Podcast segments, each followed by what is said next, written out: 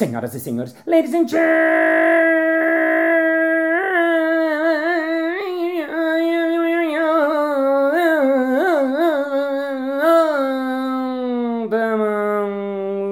mesdames et messieurs, youtubers e youtubers. Está começando mais um Balascast Música.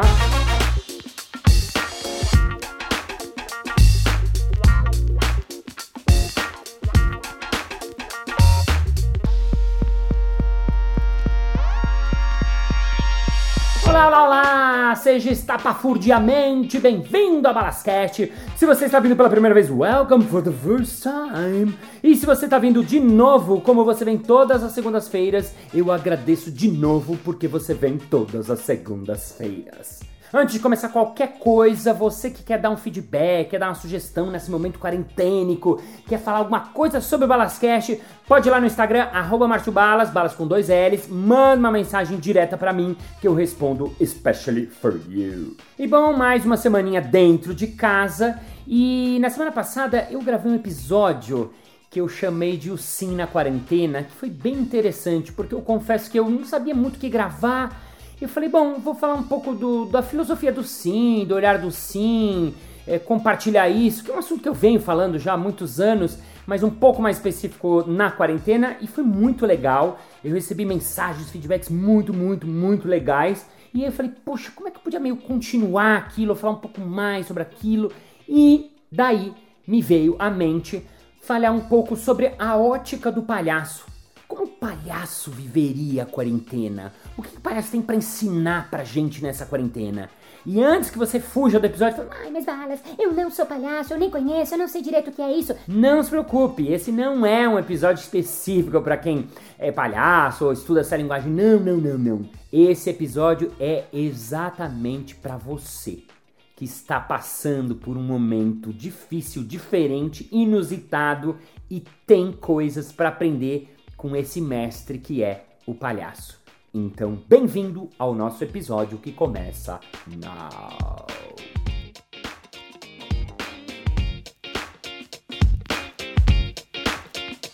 O palhaço na quarentena.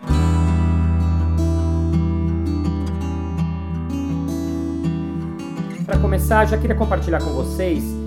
Eu fui dar uma cavucada nos meus livros de palhaço, nos meus materiais e acabei caindo num livro da Morgana Mazetti, que é uma psicóloga incrível que eu conheci quando eu fui dos Doutores da Alegria, porque era ela psicóloga de lá, e ela escreveu um livro chamado Soluções de Palhaços: Transformações na Realidade Hospitalar.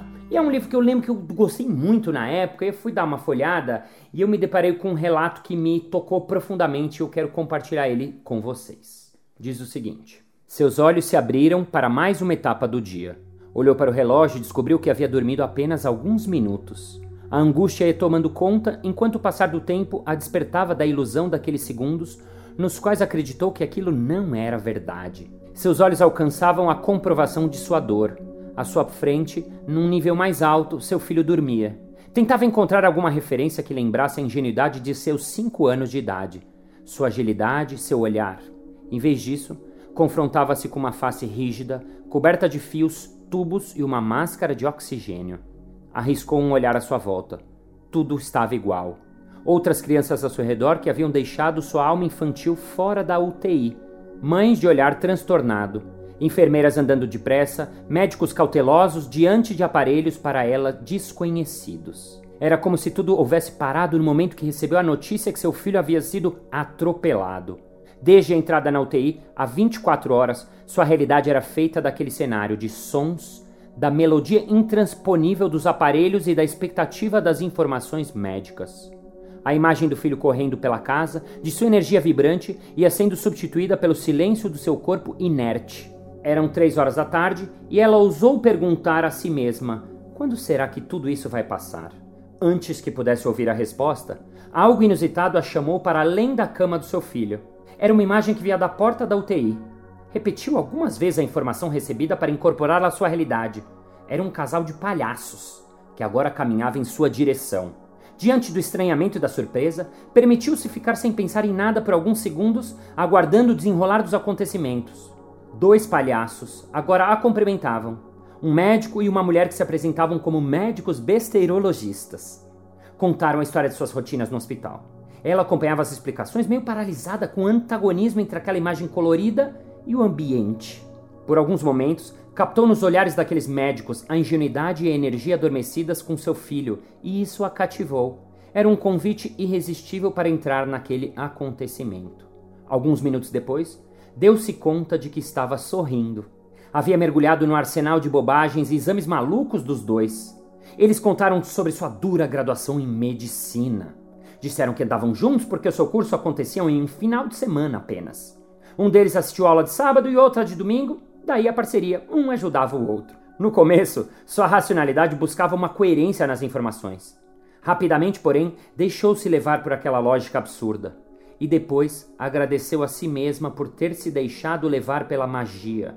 Aquilo durou poucos minutos, depois dos quais os dois médicos pediram permissão para tocar flauta para o seu filho. Novamente, ela sentiu uma transformação na realidade. Os ruídos dos aparelhos foram substituídos por um som melodioso. Os doutores começaram a fazer bolhas de sabão que criaram uma nova moldura para o cenário.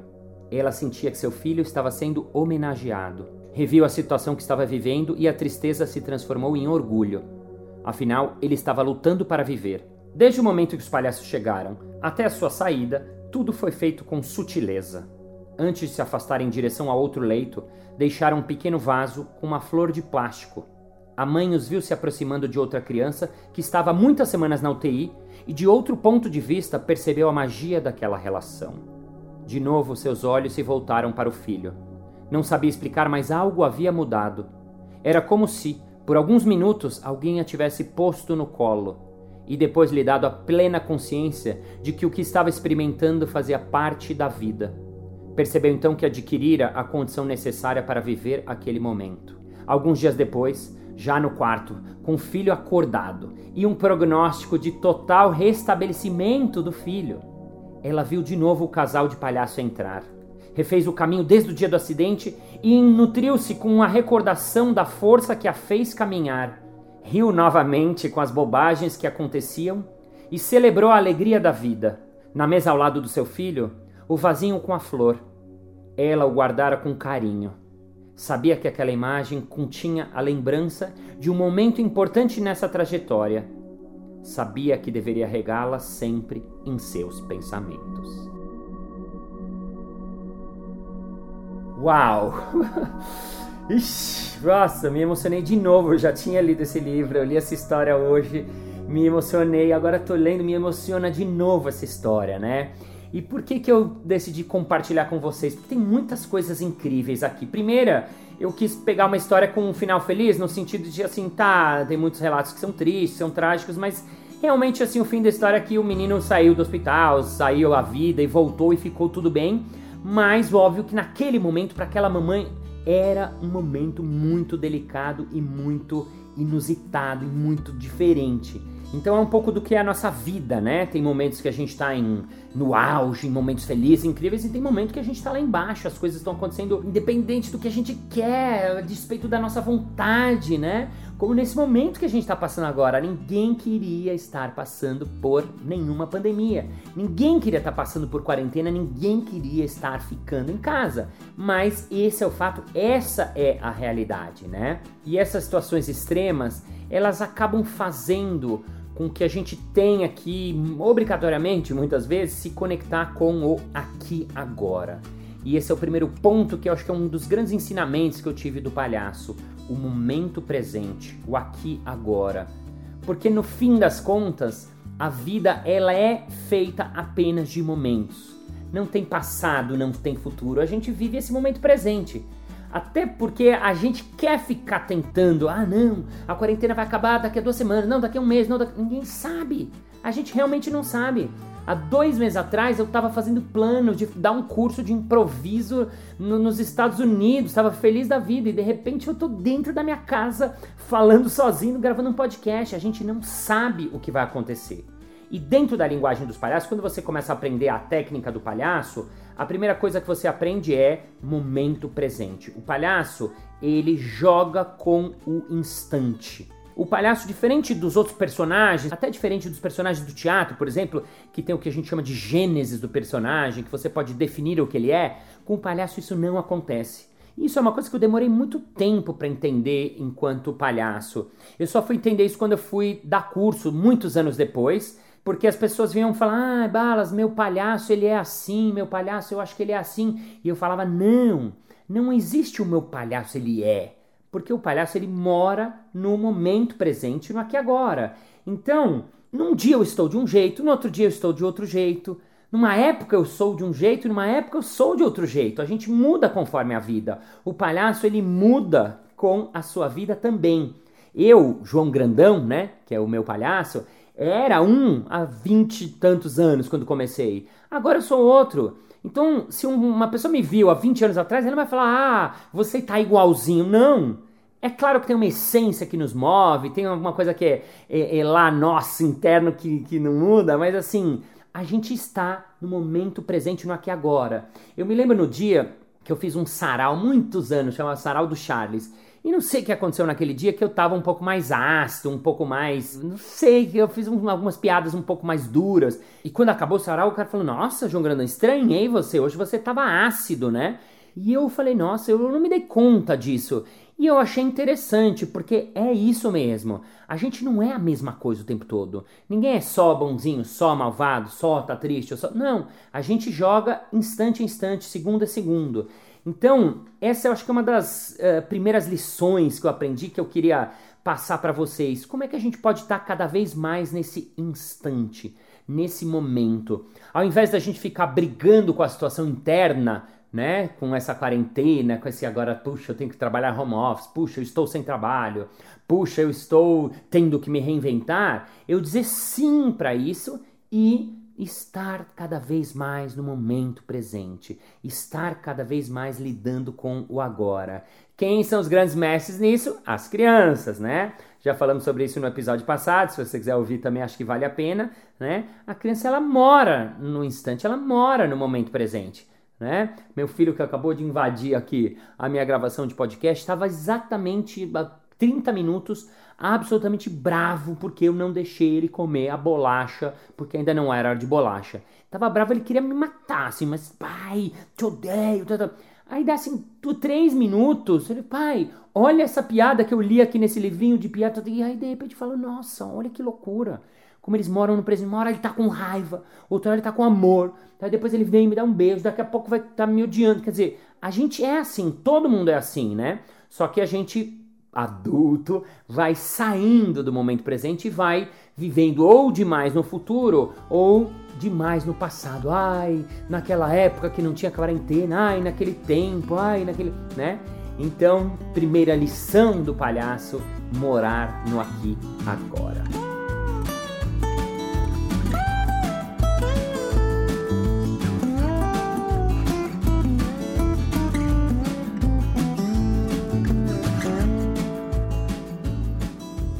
O segundo ponto que eu queria compartilhar com vocês, eu pedi ajuda pro Márcio Libar, que é um palhaço que eu gosto muito, carioca, eu encontrei ele nos cursos da Perestroika, a gente foi professor junto, mas ele é um cara que eu conheço que organizava o Anjo do Picadeiro, que é um dos festivais mais importantes de palhaço que aconteceu há muitos anos, enfim, e é um amigo e é um filósofo pensador também, nasceu em comunidade, virou um palhaço incrível, dá aula em empresa, faz um monte de coisa legal e eu pedi para ele um áudiozinho para saber como que ele estava vendo, para ele dar um, uma luz para gente. E ele me mandou esse seguinte áudio.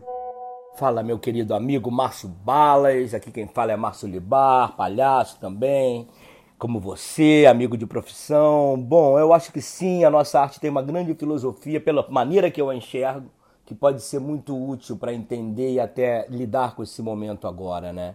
Porque da maneira que você sabe que a maneira que eu vejo o palhaço, eu gosto de enxergá-lo não como alegria da criançada, mas como aquele que perdeu, né? Aquele que perdeu a casa, que perdeu a família, que perdeu o trabalho, aquele que o nariz é vermelho porque com o tempo dormindo ao relento e, e, algum choro de solidão e saudade, o nariz fica vermelho. Ele faz parte do espetáculo de circo em que as pessoas voam, se equilibram num fio, jogam vários objetos para o ar e ele é o único que cai. Né? Ele é essa figura que escorrega, que tropeça. E aí parece que é uma apologia ao perdedor, mas não é. Tem uma frase na biografia do Chaplin que ele fala que nos olhos do vagabundo o público jamais verá mágoa, ressentimento ou culpa, porque o palhaço é aquele que aceita. Eu acho que essa é a grande lição. O palhaço não é a arte de quem perde, sim daquele que aceita que perdeu. Porque somente quando a gente aceita que perdeu, que a gente consegue se conectar com aquelas forças misteriosas que fazem a gente se levantar. É, então eu acho que essa arte da aceitação, essa coisa de aceitar, é olhar para frente um pouco, aceitar que a gente talvez nunca mais volte a ter uma vida como aquela que a gente teve, ou que talvez o mundo nunca mais volte a ser o mesmo, talvez o teu trabalho não volte mais, talvez o teu setor econômico pare de existir, enfim, nós vamos lidar com muitas perdas e com uma grande diferença. Nesse momento a culpa não é sua. Então, eu acho que a grande habilidade que o palhaço tem para ensinar é a questão da aceitação. Muito legal isso que ele fala, né? Primeiro porque ele fala uma coisa interessante que é bem sutil mesmo, que não é que o palhaço é um perdedor, tipo um loser, não. Ao contrário, ele aceita que ele perdeu.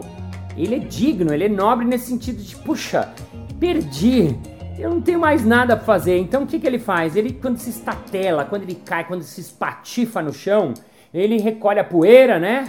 se levanta e tenta de novo e vai para a vida. Ele tem essa aliança, essa conexão com a vida, né? Então, muito legal isso que ele falou, porque essa é a verdadeira aceitação, né? No episódio passado eu falei muito sobre isso, né? O sim.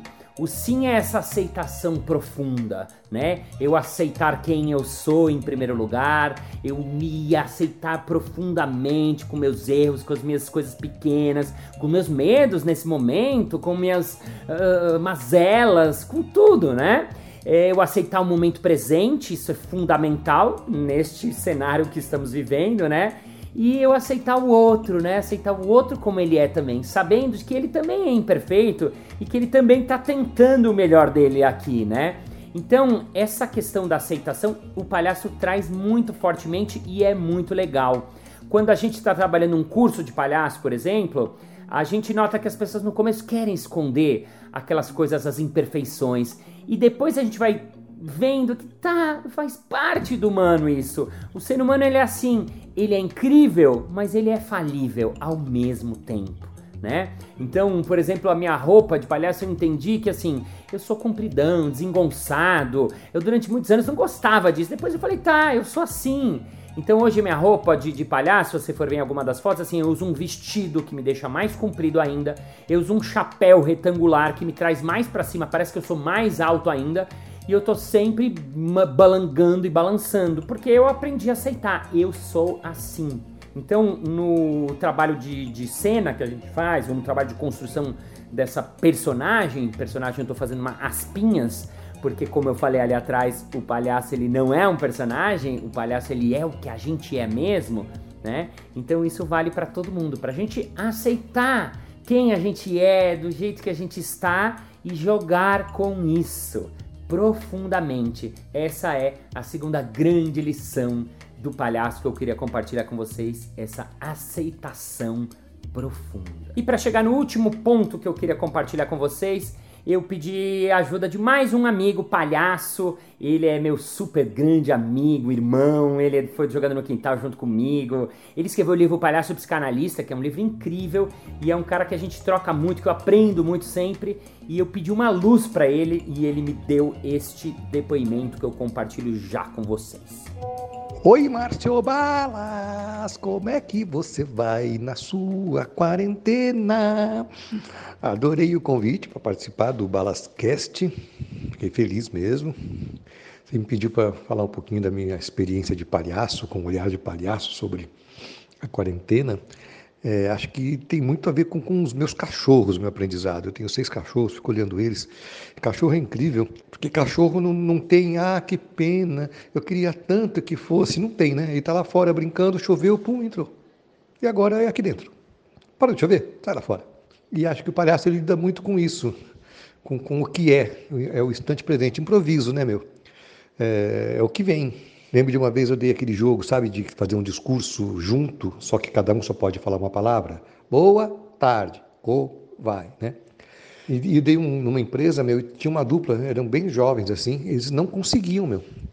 E a frase da menina é, no final foi muito, muito, muito simbólica. Ela falou assim: ah, não dá para fazer esse jogo com ele, ele não me obedece. E acho que tem um pouco isso com a gente, né? O palhaço, ele, ele, ele compõe com a vida, ele não se choca contra ela, né? E a gente, no fundo, a gente queria que a vida obedecesse a gente, né? Pô, mas programei para ir para praia e chove, meu, né? Como assim chove, né? Chove. Não tem imprevisto no presente, né?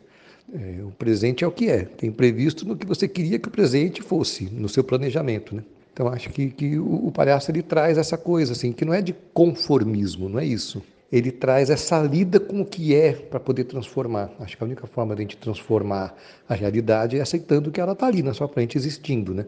Olha que legal, hein? Eu vou parar no meio porque é muito legal. Ele falou muitas coisas legais. Primeiro, o palhaço compõe com a vida. Olha que lindo isso, né?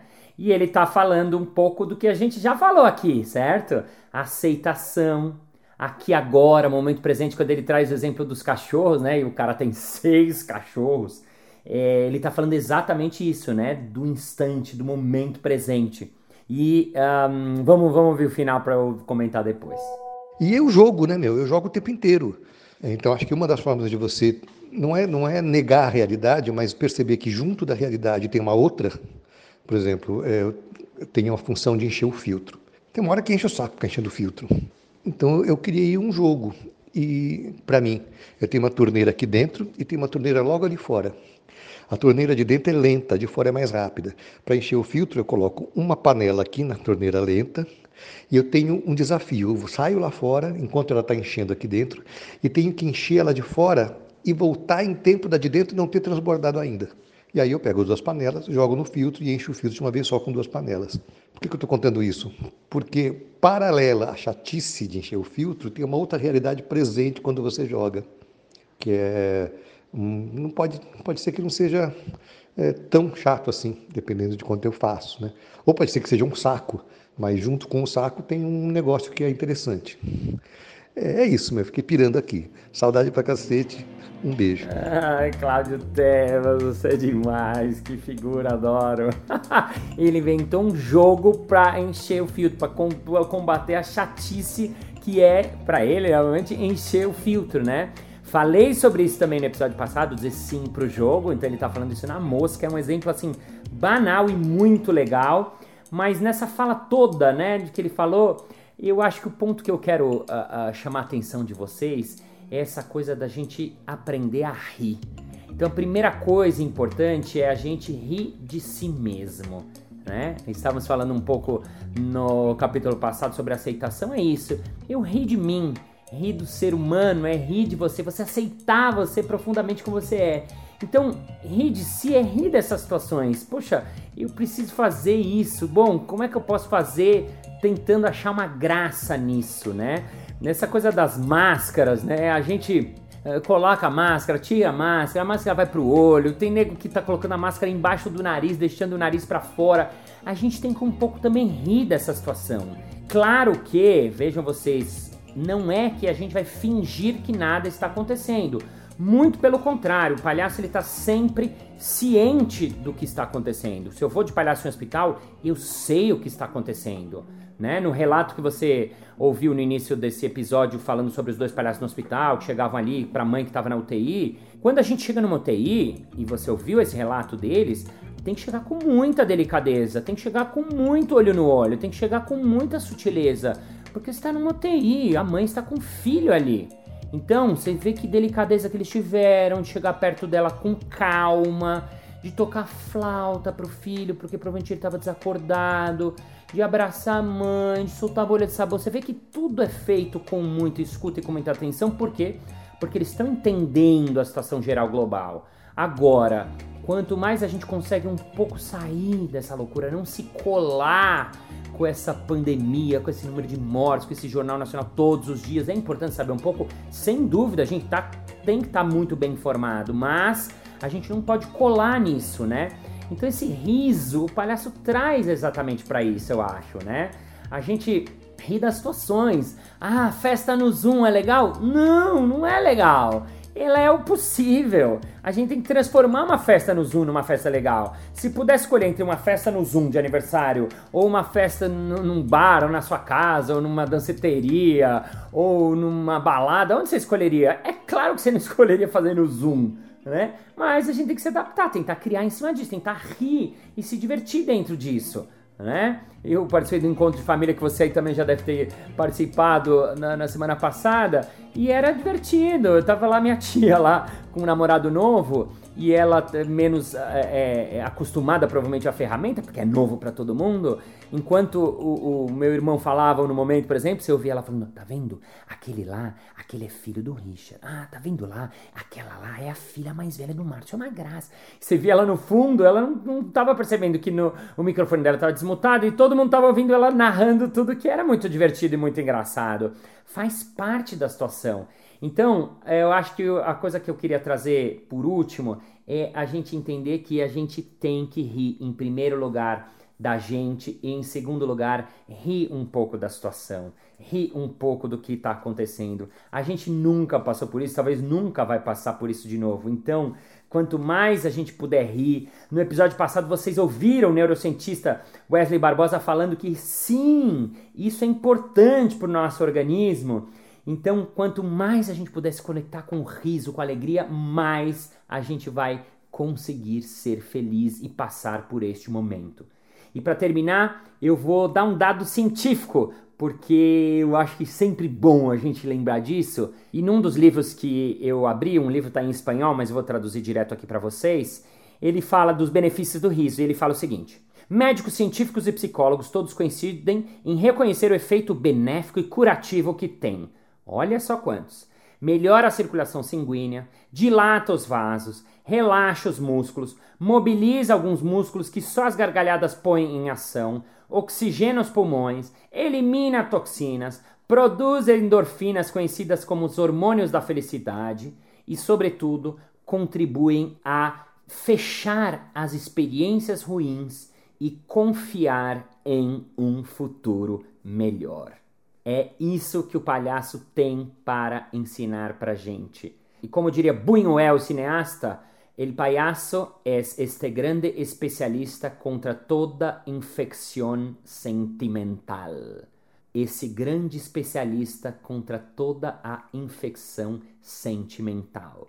Que o palhaço ilumine você na sua casa, que ilumine nós, todos os nossos corações, para sairmos inertes, imunes, renovados e novos dessa quarentena Thank you, ladies and gentlemen. Nosso episódio termina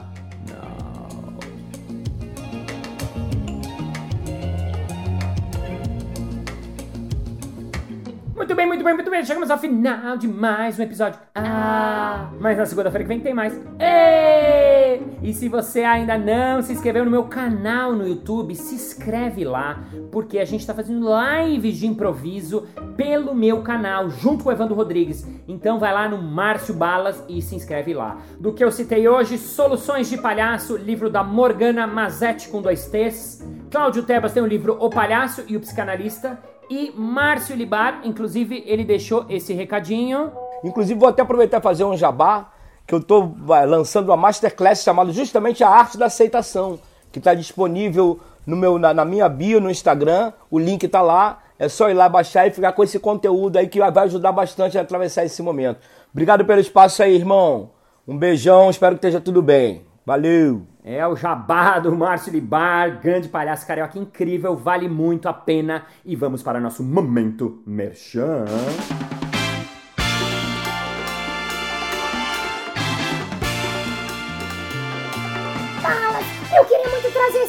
Palhaço para minha empresa, porque a pessoa tá muito desmotivado, estão cada um em suas casas e eu não aguento mais trazer um diretor para falar com eles. Você tem alguma coisa para mim? Hein, hein, hein? É claro! eu montei uma palestra que fala um pouco sobre esse aprendizado que eu tive com o palhaço. Ela chama-se Olhar do Sim. Basta você entrar em contato comigo pelas redes sociais ou no meu site marciobalas.com.br.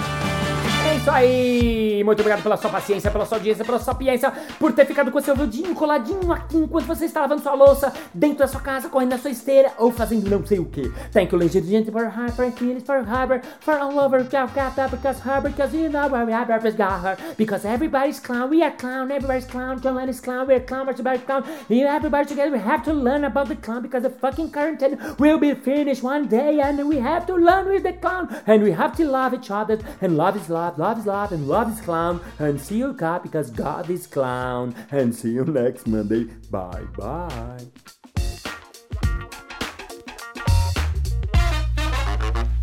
E se já você já vem, já brr. Fala, tô gravando. Daqui a pouco não pode mais abrir. Fala, fala, fala agora ou nunca. Ai, meu Deus. Essa é a segunda grande lição do. Ai, caceta. Caiu o microfone. Pra você que quisesse mais. Pra você que quisesse. Pra você que quisesse.